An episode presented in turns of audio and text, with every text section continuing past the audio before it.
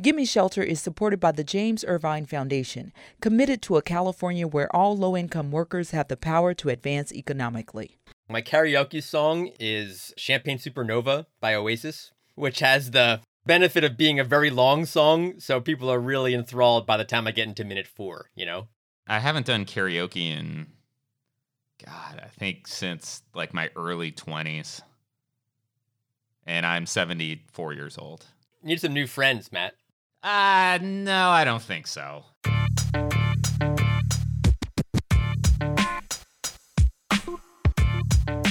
Welcome to Gimme Shelter, the California Housing Crisis Podcast. I'm Matt Levin, housing and data reporter with Cal Matters. And I am Liam Dillon with the Los Angeles Times. And today, Friday, August 14th, California confronts the eviction cliff. It's high, it's scary, it's uh, ominous. I could think of more words, but uh, bad. I think kind of sums it up. You always paint a picture, Liam. Yes.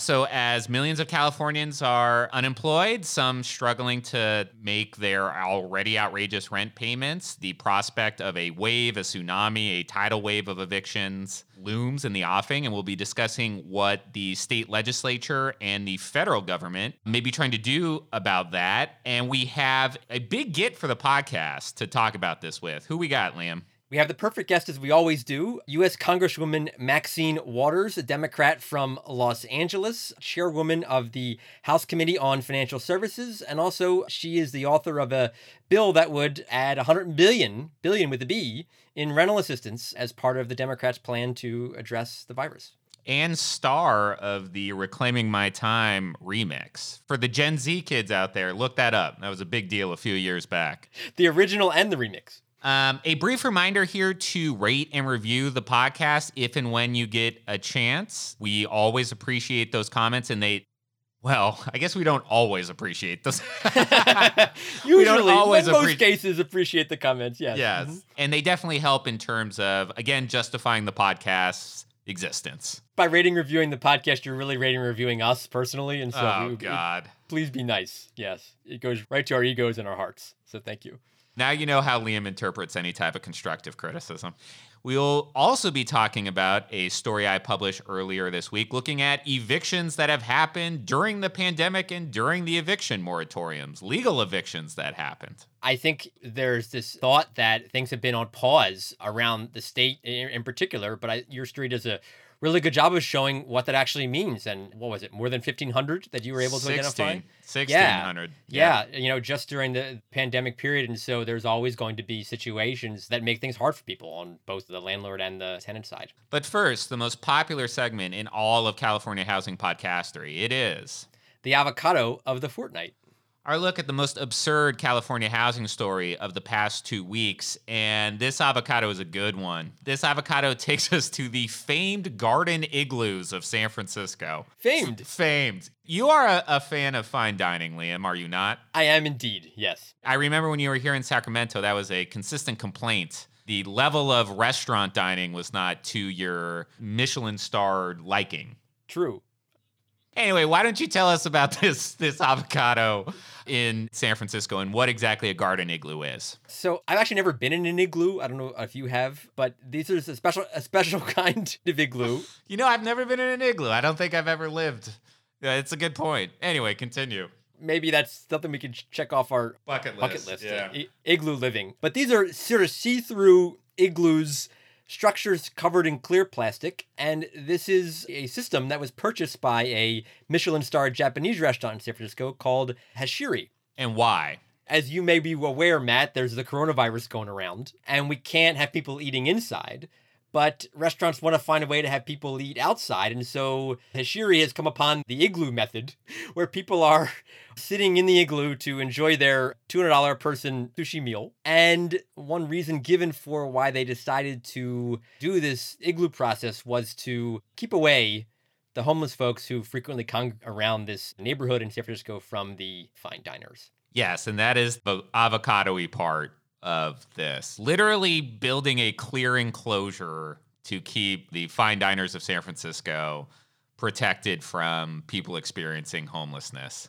Liam, would you dine in one of these igloos? All my meals have been takeout. I have not eaten at a restaurant since the pandemic began, inside or outside. So just to be clear here, your reason for not dining in the garden igloo is more related to your own personal fear of the virus than to the optics of having a clear bubble to protect you from people experiencing homelessness. Both. Let's go with both. I mean, is anybody going to eat in these? I gotta tell you, I look at the menu, it looks pretty delicious. It's got some sea urchin, smoked salmon. This is from the San Francisco Chronicle article where we discovered this. Some corn sweet potato soup, wagyu beef. Uh, delicious. It just looks like a delicious meal. And it's a shame that you'd have to eat it in an igloo outside. And I don't want to make too much light of this because obviously there are now serious health implications of perhaps interacting with people who are experiencing homelessness in a very, very close setting. That is part of the impetus for this. Well, interacting with anyone in a very, very close setting. Of course, yes. You know, lots of San Francisco restaurants have complained over past decade that homelessness, you know, literally outside their doorsteps has been an economic drain on them. But the garden igloo is a pretty Extreme. inventive solution. Extreme. Yes. Yes. Yeah. All right. Anything else on the garden igloo? I think we pretty much got this one into the ground. But uh, we do want to tell our listeners that yes, we know about the liberal lion economist uh, Robert Reich. I love that you have liberal lion here in the yes, notes. Liberal lion and fight over historic preservation next to his house and how this said liberal lion came down on the side of preservation instead of new housing. Certainly a contender for the avocado this fortnight. Strong contender. We do plan on inviting him to a future episode. Hopefully, he'll agree and we can talk about it. Yes, Robert Reich, a lecturer at the Goldman School of Public Policy. Let's move on to the eviction cliff. So, Liam, why don't we start off here with some context about kind of the horrific situation both the country and the state may be confronting? So, there was a new study that came out just very recently from the Aspen Institute and a bunch of housing advocates and academics around the country showing that almost 40 million renters, that's like roughly the equivalent of the population of California, across the country could be at risk of eviction over the next several months as the pandemic continues to ravage the economy. In California, they are estimating between 4.1 million and 5.4 million, which is a gigantic number of people. Now, to this point, as we've been talking about for weeks and months, many Californians have been insulated from these issues despite sort of the huge job losses that we've seen during the pandemic because mm-hmm. of a mm-hmm. combination of these expanded unemployment insurance benefits, which added $600 a week to regular unemployment, right? So re- replacing a lot of folks' wages and at, at the lower end of the scale, in fact, more than what they were making, plus a decision by the state court system to halt nearly all eviction cases. Mm-hmm. But now there's a problem with both of those things. What's the problem? Both of those things are ending or have ended. So the two main things that were kind of holding back this title waiver gone. So the expanded unemployment insurance, at the federal level ended the end of July. And after some fears these eviction cases in the state could proceed as soon as today, the day we're taping, that's now been kicked to September 1st. Just yeah. to add on to that very quickly, there was originally kind of a threat from the Judicial Council to have that eviction moratorium on court proceedings lift today, the day we're recording this podcast. And then they were intensely lobbied by lawmakers and the governor to postpone it until September 1st. So September 1st, it's official. That's the clock. And that's an important date because that's the day after the legislature is set to expire for the year. And so if state lawmakers are going to pass anything, it would have to happen by the end of this month. And the date September rent is due. So, uh, on the federal side, uh, no deal in Congress. You might have heard, uh, however, about the President Trump's executive orders in this area. He did issue one trying to prohibit or saying that it was a prohibition on evictions, but all that did was simply ask federal agencies to consider perhaps stopping evictions. It doesn't actually do anything. And then on another executive order on expanded unemployment insurance would be for $300 additionally a week, but that may not even be legal. And even if it is, Governor Newsom said it was sort of too complicated for California to actually do it. And now the Senate is recessed until after Labor Day. And so not a lot of help coming from the feds. That's right. And this is what we get into with the interview with Representative Waters. Um, it's kind of the, an update on those negotiations. Doesn't sound very auspicious. No. And so we should note too that some of the landlord protections that have been passed as part of the initial round of coronavirus relief, such as a deferral of mortgage payments, those are going away too. And a deferral is not a waiver, right? So even if they uh, have been deferred, and I've talked to some landlords that have gotten this, what's known as forbearance of their mortgage payments, Mm-hmm. that's due at some point within six months or within a year. And so those payments are not going away. And so stories that I've been doing on this, I spoke with the top lobbyist for the California Apartment Association, Deb Carlton. She told me, look, if you want to talk about a wave of evictions, you really should also be talking about a wave of foreclosures because without rent payments and without assistance from the federal government, we're looking at that too. I mean, she's right. I, I think there's legitimate questions about what type of aid should be provided to smaller landlords versus larger corporate landlords who might be able to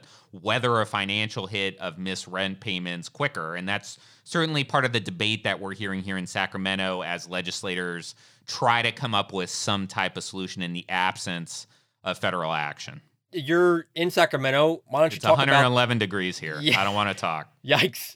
But what, why don't you sort of share what the proposals are to do something about this now that kind of all eyes are on the governor and the legislature in a very short period of time to take action? Sure. So, not much has actually changed since we last discussed what the proposals were in the legislature. Two main proposals. I recommend people listen to the previous versions of the podcast that reference these earlier for more details. But one of the proposals is from Senator Atkins, leader of the Senate from San Diego. This is SB 1410. This is the one that the Landlord Association and landlords broadly are more fans of, but have not fully embraced still. The solution here is okay, we're going to compensate landlords for missed rent payments by giving them tax credits in the amount of those missed rent payments. And renters, you'll have until 2024 to start paying your missed rent that you couldn't pay because you were financially impacted by COVID.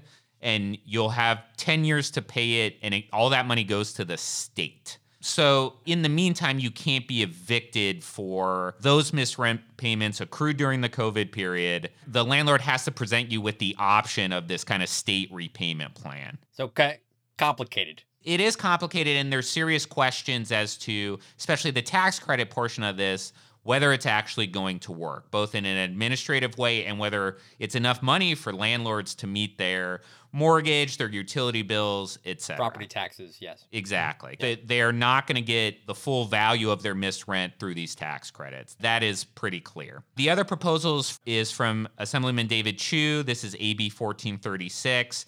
This takes eviction for non payment of rent during the COVID period completely off the table and says, okay, landlords, you cannot evict a renter who has either been laid off or has higher medical bills because of COVID. You can pursue that rent basically privately. You can go after them in civil court for that money, but you can't evict them because they haven't paid that rent yet, right? This is the proposal that tenants groups are most excited about. And so lawmakers are in negotiations right now, Assembly, Senate, and Governor Newsom trying to come up with some solution that, you know, might have elements of those proposals as well as others. Well, this just seems, and, and again, I'm not in Sacramento and my ear's not totally to the ground on this, but this seems like as, as hard of a problem to solve as I can, you know, think of in the time that I've been kind of watching this stuff. I mean, you have limited funds, number one, limited time, number two, and limited by, and you correct if I'm wrong, but I believe because it would have to take effect immediately,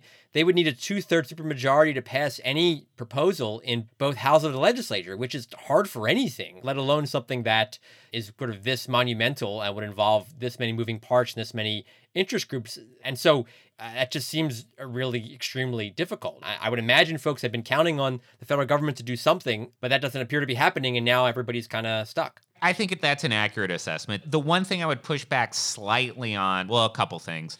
One is there has been talk about inserting some type of renter landlord eviction protections into what's called a budget trailer bill. It's basically a way of getting around the two thirds vote that you need for legislation to get into effect. Now, as far as I know, I don't know what the status of that is. That seems somewhat of an obvious solution to trying to get that two thirds vote. But potentially legally suspect as well. The other thing I would push back on is yes, this is very difficult for lawmakers and Governor Newsom to deal with in a compressed time frame while they're dealing with a, a bunch of other issues. Yes, they don't have money from the federal government to work with. They have had time. Absolutely. I don't want to give the impression that they haven't had time, just that they don't now. But yes, keep going. They have had since April, since the Judicial Council said, we are going to hit the pause button on eviction proceedings, explicitly saying so that the legislature and the governor can come up with a solution. And so it, it is really the Judicial Council saying, you know what, we are on kind of legal shaky ground. We can't do this forever. Right. That is what is forcing them to act. So could they have come up with a solution at any period between April and now?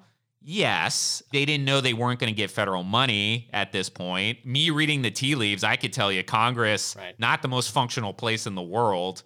And not only that, even with some federal money, it wasn't like there was not going to be a concern about evictions at some point. You knew there was going to be an issue that was going to be coming. How great the problem was, or large the problem was, you know, undetermined. But there was no scenario where there was going to be no problem at all. And I had an interview with Senator Atkins. I asked her, you know, can you guarantee that this is going to get done before September 1st? And she said, look, I can't guarantee anything, but this is top of mind for us. We're meeting with our colleagues in the assembly and the governor very frequently. And she also uh, pointed to other financing mechanisms beyond the tax credit, including this kind of economic relief fund, little ambiguously defined, but this was an idea from another senator where basically they give the option for corporations and individuals to pay their corporate taxes and personal income taxes in advance in mm-hmm. out years. And that will basically generate some cash flow now for the state to handle this. Yeah. So there's all these other ideas that are in the mix. This is how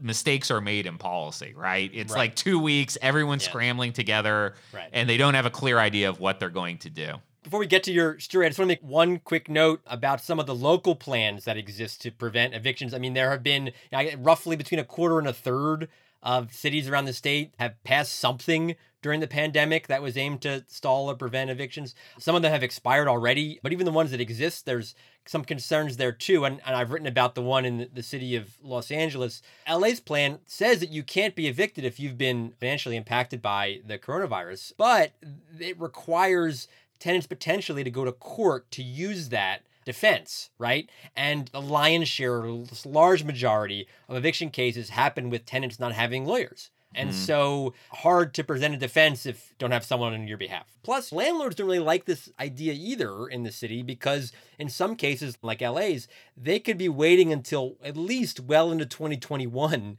to be able to enforce rent repayment from this past spring. And so neither tenants nor landlords are really enthused about some of the local protections that exist in LA and many other places. Nobody's happy. So we're talking about all this potential two weeks to avert uh, eviction crisis in the future, but as you've written, there are a lot of evictions that are already happening during the pandemic. Tell us about how you figured this out or what you learned about that. Hmm. Uh, This is nice. This is how it's like to be interviewed by Liam Dillon. like if you were hosting like Good Day LA or something. I'm trying to tee up here and you're ruining the moment, you know? Well, So, I, yeah. it's just nice to be greeted with like such a I don't know welcoming and warm tone, you know. So I let's start here. I think when people think of a moratorium, which I think you said this earlier, but when your average Californian hears or reads in a newspaper headline, Governor Newsom implements eviction moratorium or state court system issues eviction moratorium, what they think is okay, sheriff's departments are not going to apartments or homes and kicking people out of their former homes, mm-hmm. right? Like mm-hmm. that's what you picture an eviction to be, and that's what you picture a moratorium to be. right. But that is not the case. Evictions have been happening since March 4th, which is when the governor declared a state of emergency, and since March 19th, which is when the governor declared shelter in place, and since April 6th, which is when the Judicial Council put a halt on eviction proceedings. And that's because there was a certain subset of eviction cases that were not affected by anything the governor did or anything the Judicial Council did. And those were evictions that were already through the court system that were simply on sheriff's dockets, on Yeah. what's called their lockout calendars, waiting to be enforced. So this is mm. typically for evictions for non-payment of rent in February or a lease violation in early March. Stuff that wasn't related to COVID, but would still result in a eviction and sheriffs physically coming out to a property and locking someone out well into after the virus had hit California. So, how many people are we talking about here? So, we issued Public Records Act requests, which I know you're familiar with, Liam, to basically every sheriff's department in the state, and we asked for the eviction lists. We asked for the, the lockout records. And to my surprise, a good number of sheriff's departments provided us these documents. Many of them had names of tenants and addresses. And to be clear, th- this is public information. The surprise is that they turned it over, not that the information was public. Right. But anyway, keep going. Yes. Exactly. Yes. So we got over 40 sheriff's departments. We didn't hear back from some big ones, most notably Los Angeles County where I'm still waiting for a CD-ROM to be sent to me sometime in the next few days, I was told. So eagerly awaiting a CD-ROM. Actually, shout out if anybody has a CD-ROM drive or reader here in the Sacramento area, I will be in need of that yes. to get at these documents.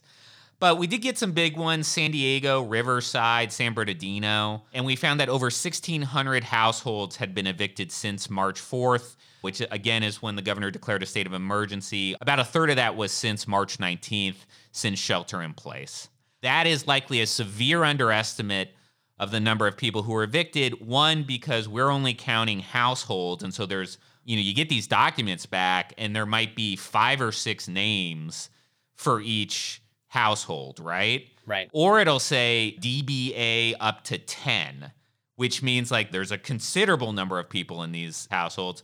Plus, you add in the fact that many evictions are informal evictions where the landlord says, get out, and nothing shows up in court, or they cancel the eviction date with the sheriff because the tenant has already, already left. left. Yeah. Plus these huge counties that we didn't get. So that 1600 figure, although I think eye popping, you know, yeah. mm-hmm. uh, we got a lot of attention. Oh, wow. Over a thousand people have been evicted despite these moratorium, right. moratorias, moratoria it's likely a, a, significant underestimate. I mean, uh, you can see, I mean, obviously the shelter in place means that if you don't have a place to shelter, you're not following that. And so you can certainly see the tenant concerns about you know, releasing people fend for themselves without a place to stay during this time. You can also, in some cases, depending on the situation, certainly feel some sympathy for landlords who were counting on getting their property back and then not being able to do it. You know, what do you think the response could have been to the situation who could have done something about it and why didn't they?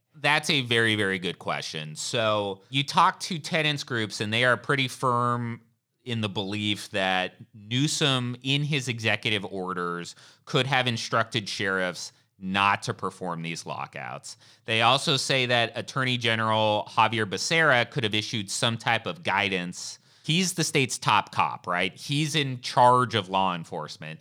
He could have done something here. I think there are legitimate constitutional issues when it comes to separation of powers, where unfortunately the Newsom administration did not respond to multiple requests for comment. Uh, but I think that's what they would have said is we would have been challenged in court over this, and I think they're right. However, lots of things Newsom has done during the pandemic have been challenged in court. You knew all the stuff with houses of worship and limiting the number of people who could that was going to be challenged in court. So I think tenants groups have some frustration there, as well as Becerra. His press office gave me a comment saying, "Hey, look." We can't tell officers not to enforce a court order. However, they didn't respond on the record to questions like, well, could you tell them to have delayed it? You know, you have 180 days typically to enforce what's called a writ. That's legalese for a order from the court to enforce an eviction. Mm-hmm. Could you have said, "Hey, why don't you skew towards the end of the 180 days?" And that gives six months.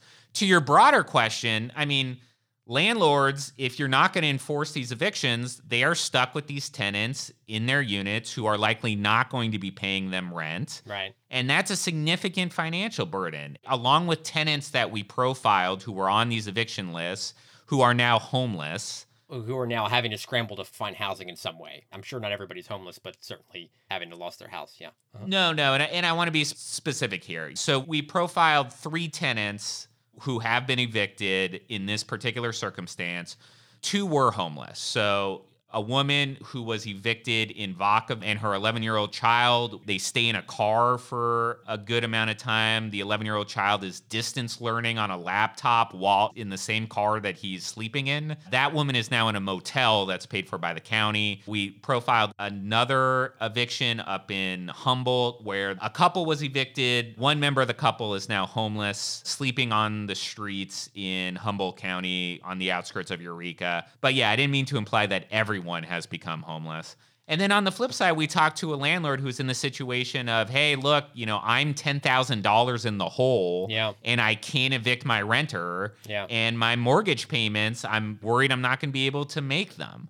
So I think lawmakers were more constrained in terms of the compensation they could provide landlords if they were going to institute this type of eviction moratorium protecting this particular subset of tenants. So, kind of hinted about this, but again, shelter in place is or stay at home imply, of course, that you have a home to stay in during the pandemic, which is important to preventing the spread of the virus. What kind of public health risks have there been because some of these evictions have been proceeding? So there is no documented case yet of an eviction lockout leading to some type of spread of the virus. I want to be clear here, right? However, you talk to public health experts. I talked to Dr. Margot Kushel, been on the podcast before, big kind of public health homelessness expert. And she describes kind of this nightmare scenario where you have deputies going from apartment to apartment or house to house. Typically, these multiple lockouts occur on the same day. Right. These are some highly charged situations sure. that get emotional. There's screaming. Sometimes there's physical contact. Sometimes deputies have to physically enter the house. So you can easily foresee a scenario where uh, the virus could spread through literally that mechanism of the lockout. Not to mention renters who have been evicted moving into unsafe housing situations that might be overcrowded, right. moving into homeless shelters where we've seen outbreaks of the virus. So, public health experts not big fans of evictions during shelter in place. There were a couple anecdotes that I think illuminate this in the reporting. One is in San Bernardino, a sheriff spokesman there told me that there were two instances of deputies who were performing an eviction were told by the people that were they were supposed to evict that they were quarantining in place yeah. because of COVID and said, "Okay, we won't evict you. We'll give we'll give you the remainder of your quarantine period to get out." Now, obviously tenants could abuse that and that's one of the issues that was brought up. But what if they had said, eh, you know, screw it, we're still going to evict you? That seems like a very dangerous public health situation. The other anecdote, which was illuminating, was in, again, in Humboldt County, where Humboldt County sheriffs showed up to an eviction without masks. And this was in July. You're supposed to be wearing masks, yes. And so those masks were optional. And so I talked to the Humboldt County Sheriff's Department and I asked, you know, well, why aren't you guys required to wear masks? And basically, the response I got, well, you know, they have masks on them. So if they want to put them on, they can. They're supposed to obey social distancing guidelines. But we don't see much more risk in this situation than, you know, five people standing in line at Costco. So that was, at least for the Humboldt County Sheriff's Department, that was the attitude there. That was illuminating, right? And I think somewhat contravenes the intent of Governor Newsom, both in his eviction moratorium, but also just generally his shelter in place guidelines and his admonitions to have people wear masks. The last thing I would want to add is like, you know, some sheriff's departments decided not to do this. In the void of a clear state directive, many sheriff's departments said, screw it, we're not going to perform these lockouts on our right. calendar. That was the case in LA up until they had about a thousand, according to reports, and until I guess was it this past week or the week prior, they began running through their list. But for some time, LA sheriffs were, I guess, putting their docket on hold. That's right. Yeah. So LA did it. Numerous other counties stopped. Yeah. Those counties that didn't, most notably in terms of the count here, San Bernardino, Riverside, Kern County yeah. did a bunch of evictions after shelter in place. To fix this problem, uh, we're going to ask um, these problems, these looming problems. Uh, we're going to talk to Congresswoman Waters about that. Sounds good. We're here with Congresswoman Maxine Waters, who represents the 43rd District in California, which includes large parts of South Los Angeles, Torrance, Inglewood, and other communities in southern Los Angeles. Congresswoman Waters, thank you so much for being with us. You're welcome, and I'm delighted to be with you today. So, we've been talking a lot in California about a potential cliff or wave of evictions that tenants here may be facing in the coming weeks. How worried are you about that? I am extraordinarily worried about the potential crisis we're going to be confronted with. This business of the rent moratorium that we placed in the federal government and the moratoriums that have been placed by many of our cities and other jurisdictions is running out. It is over at the federal government. And many of our cities, they had moratoriums and they no longer are in existence. They're over.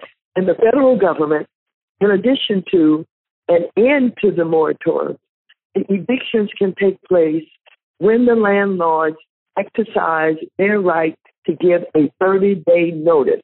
That 30 day notice is in operation now. Yeah. We are in negotiations on the HEROES bill that's got my $100 billion in the bill for rental assistance, and no negotiations are taking place. So, Congresswoman, you, you referenced the HEROES bill, which that House passed in May, that includes your provision about $100 billion in rental assistance. Is that what the federal government should be doing, simply passing the HEROES bill, or is there more to it than that? The HEROES bill is extremely important responding to this pandemic. In addition to the CARES Act that we had, recognizing that the unemployment benefits, the $600 subsidy is running out. The moratorium on evictions is over. The stimulus that we had to our constituents that helped them and their families put food on the table, that's the $1,200 that we did to each of the two adults in a family and $500 to the children. That's gone. And so we have the HEROES bill following up on the CARES Act to continue for the federal government of the United States of America to assist the families and deal with the pain that they're all experiencing and to deal with this economy. And so, yes, HEROES bill is essential. And unfortunately, the negotiations are not taking place. So, what's the holdup? What is making negotiations so difficult? Well, the negotiations are difficult because the Republicans have decided that what we passed in the House of Representatives is too expensive. Ours is a $3.4 trillion bill that addresses problems in the states who are out of money and who are desperate. We call it the HEROES Bill because all of those people on the front line, not only the nurses and the doctors, the janitors, uh, people who work and go to work for cities and states every day, doing what is necessary to keep cities and states running, will be laid off unless we supply these cities and states with additional funds by which to keep the workers working and keep them paid. And so we have a $3.4 trillion bill that includes that. It includes my $100 billion bill for rental assistance. It includes more money for the PPP, that is the lending to our small business, the PPE for the equipment that's needed in hospitals and in clinics and in nursing homes. This is an important piece of bill just to keep America going. And so we've got to pass the HEROES bill. It is being held up because the Republicans refuse to spend that kind of money. Nancy Pelosi, who is our top negotiator, along with Senator Schumer, went into the negotiations, and after they entered roadblocks, they finally said, okay, we'll take a trillion dollars off the table. Will you commit to a trillion dollars so that we have two trillion dollars rather than three point four trillion dollars to deal with this pandemic? And they said no. They only want to spend a trillion dollars. That will not begin to address uh, the problem. They don't want to continue with the six hundred dollars subsidy. They said, okay, we may can come up with four hundred dollars subsidy uh, for the unemployed, but the states are going to have to match us with $100 and we won't go beyond 400, not 600. The states and the cities don't have that money. We want $600. We need $600. But I believe some compromises could be made. If Republicans, we get off of forcing or trying to force the states to come up with an additional $100 for everybody that needs it. And so we're at a standstill. We don't know what they're saying on the rental assistance. They don't want to do anything. The president came up with one of his phony executive orders, and right. what he said was, we will extend the moratorium with no money. Mm-hmm. When you extend the moratorium, what you're basically saying is, landlords, we want people to live there for free, and we want uh-huh. them to be there for a length of time undetermined, and we don't have any money. And decide that, what they did was they said a moratorium that would be decided uh, by HUD and right. DHS and other agencies mm-hmm. that would review all of this and make yeah. decisions about whether or not COVID 19 really needs this. I know, Congresswoman, you used to be in the state legislature. Given the absence of federal action in this eviction space and in the rental assistance space, if you were still in the legislature or if you were even the governor, what would you be doing right now? Or what should they be doing? So, what the city of LA attempted to do uh, with using some of the funds that was in the CARES Act in order to assist the renters, I think they had about a million. A hundred million. It was a hundred million, yes. Mm-hmm, mm-hmm.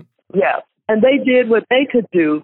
And uh, of course, it was not nearly enough, but they were able to help, you know, some of the renters by giving them two thousand dollars, and more than one hundred and fifty thousand people applied for assistance on the first day, and only fifty thousand people were selected to receive assistance. And the county now has come up with a million dollars, and they think that they can help some people. It's not going to be enough, but what I would do in the legislature I thank the city for using the CARES Act money uh, to try and assist. And then I would ask them to take a look at other efforts that are being made.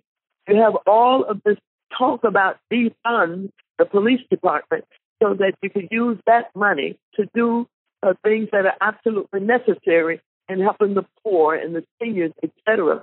I would say to them, if in fact you are looking at the budgets of the police or any other budgets in your city where you think that you could extract some dollars to use toward rental assistance, I would encourage you to do that. I thank you, Los Angeles. I thank you, the county. And I thank you that you had CARES money, uh, COVID money, that right. we had sent to you to be used. Now, if you can find any more money in those budgets, and since we're reimagining what can be done with police departments, because what I think defunding means not zeroing out police departments, not total defunding as it is being described. I think it is reimagining and saying, oh, here we're finding all of this overtime money. This overtime money has been used for a long time. So what we're going to do is reduce parts in that budget. Yeah. We're going to uh-huh. talk about how police respond to calls hmm. and if these are the homeless that they're dealing with. We're going to reduce that, and we're going to ask the county with the mental health department to deal with these issues. I would do all of those things in the legislature and as governors to try and bide our time until these negotiations to come to some agreement to get that rental assistance out.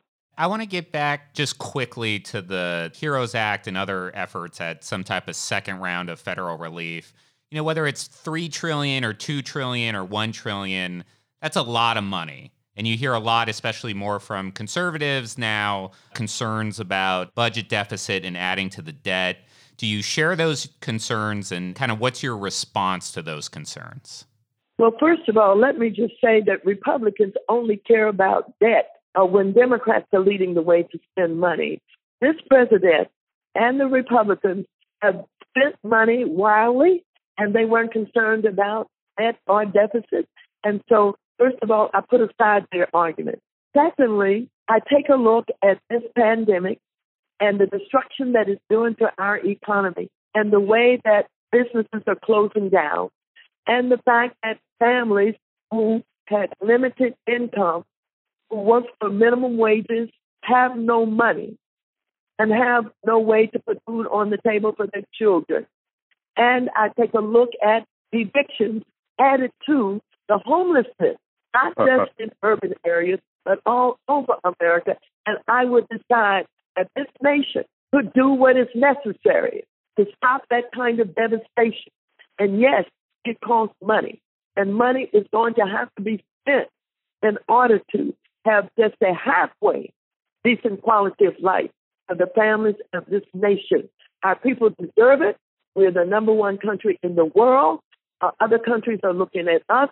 I am already disappointed that we have not lived up to our reputation with other countries.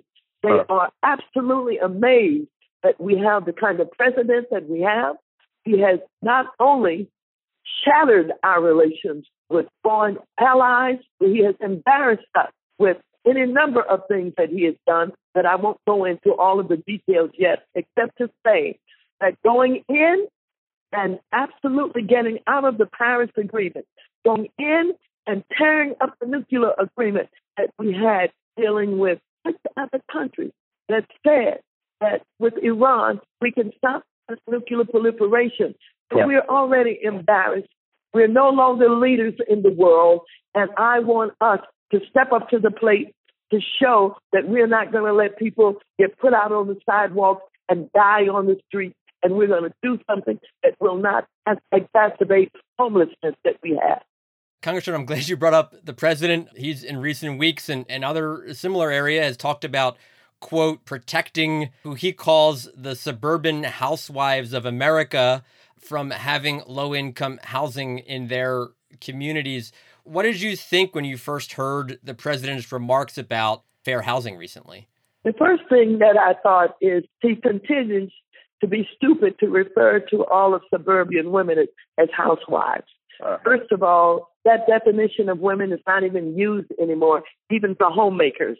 And secondly, we have professional women in our suburban areas who were also insulted in the way that he did that. Thirdly, it's racist. And what he was doing was what he continues to do, having people scared about folks coming into their communities and destroying their communities that should not be there.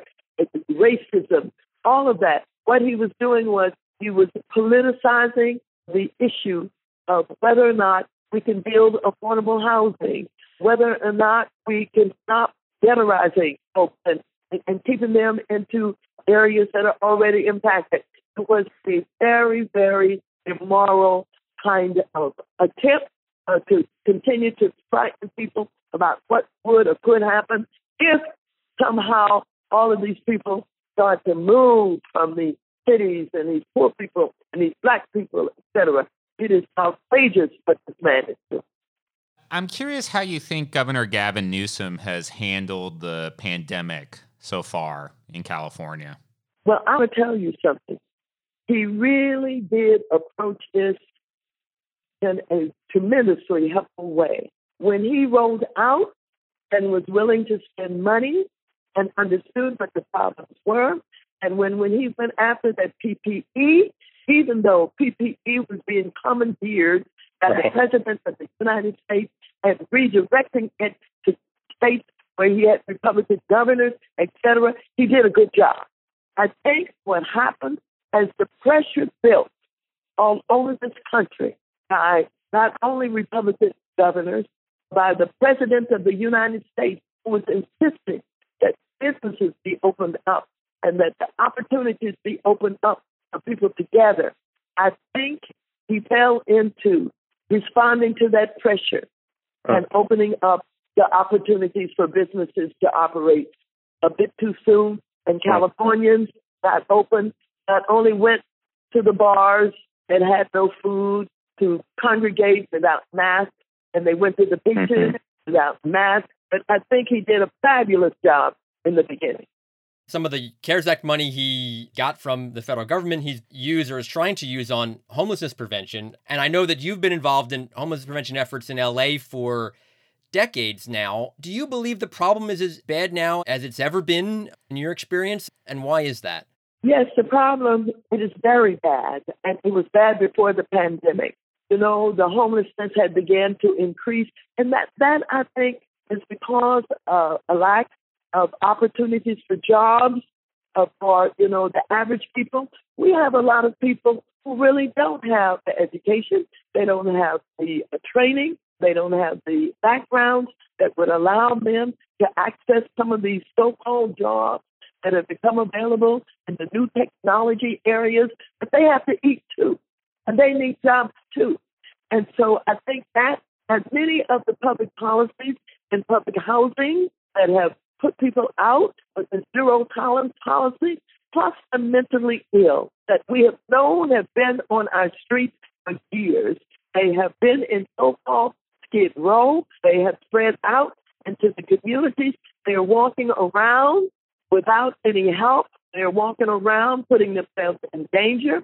And so I think the problem that we have with homelessness was very, very big, that was not absolutely handled in ways that we should handle it, dealing with what we do uh, with the mentally ill and those people will never now be employable. I walk through Skid Row and I walk through these areas. There are people who will never ever be able to be employed. What are we going to do? The efforts that we have made are not good enough. Even with the money that we had on the ballot for the city and the county, it took a long time to get some right. units up, some transitional units. Mm. The cost of building keeps escalating. The cost of supplies are going up, and it's hard to get up cost effective units. That's the problem. In addition to that, when we develop our units, we have to have the kind of assistance to go with placing the homeless in it that will help them with their get their medical supplies, uh-huh. help them to get to the doctor, help them to have a clean apartment. All of that costs money, and we got to pay for it. And we've not been able to absolutely get all of that together yet. And so with the pandemic now, it's even worse.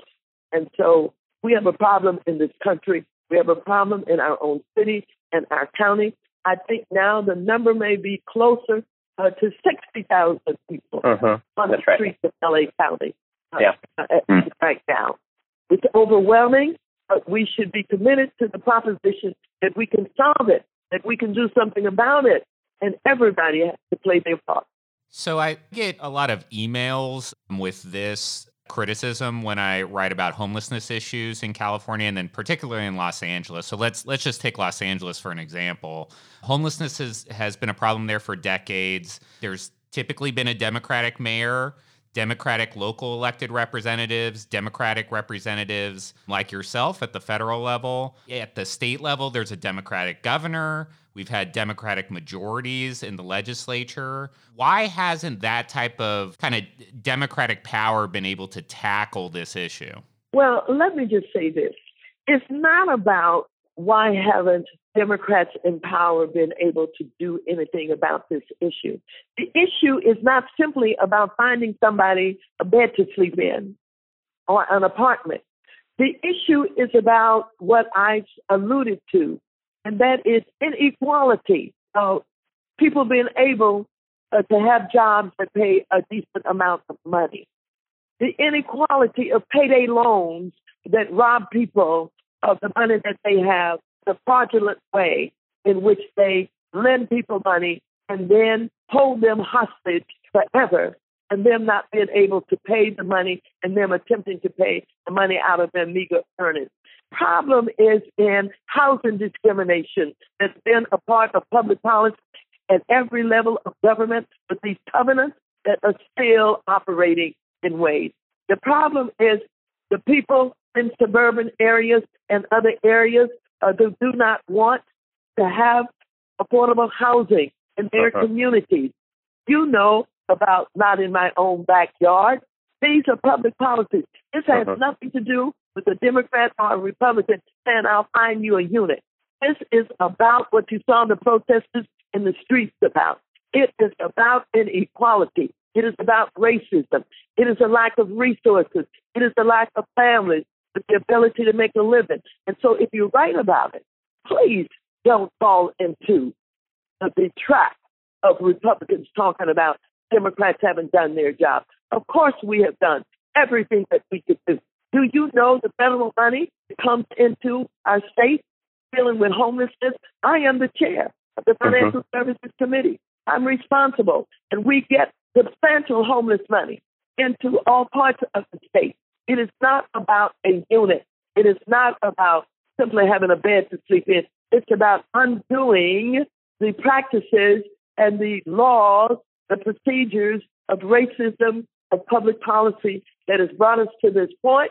And so we've got to, those protesters on the street said, we've got to change. These young people, old people, Christians, Jews, every ethnic group that you can think of, the cultures that came together is talking about change in America that will undo homelessness, will undo education that is not reaching all of the children, will undo people still dying of preventable diseases.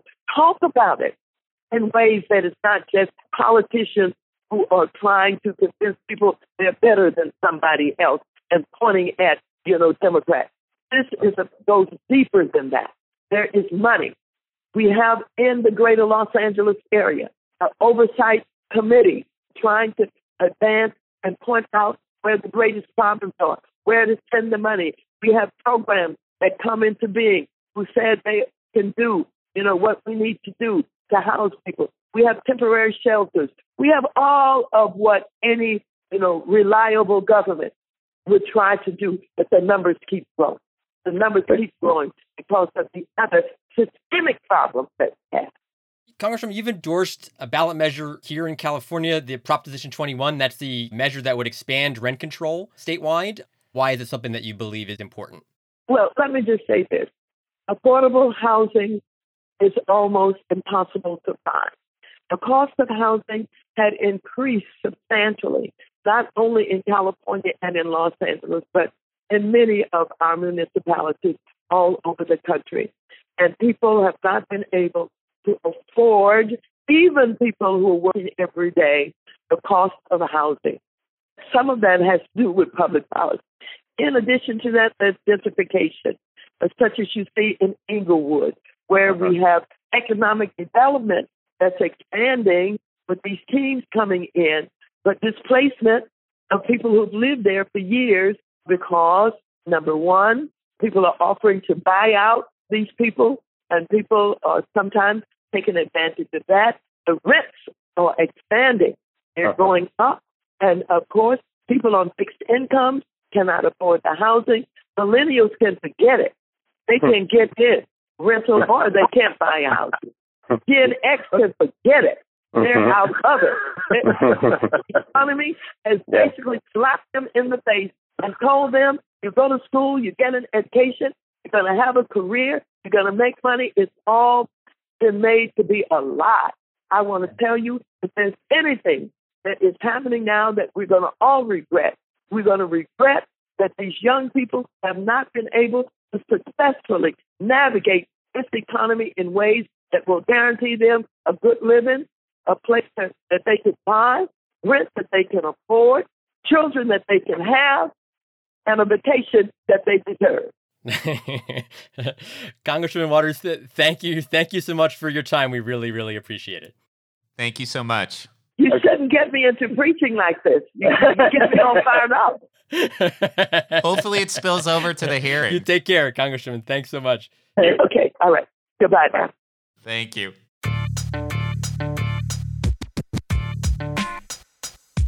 Thank you for listening to Gimme Shelter, the California Housing Crisis Podcast. I'm Matt Levin. You can find me on Twitter at MLevinReports. And me on Twitter, Liam Dillon, but my Twitter name is at Dillon Liam. And we'll be back hopefully in two weeks. Uh, please, a reminder to rate and review us if you can, and you'll be listening to us soon. Thanks again.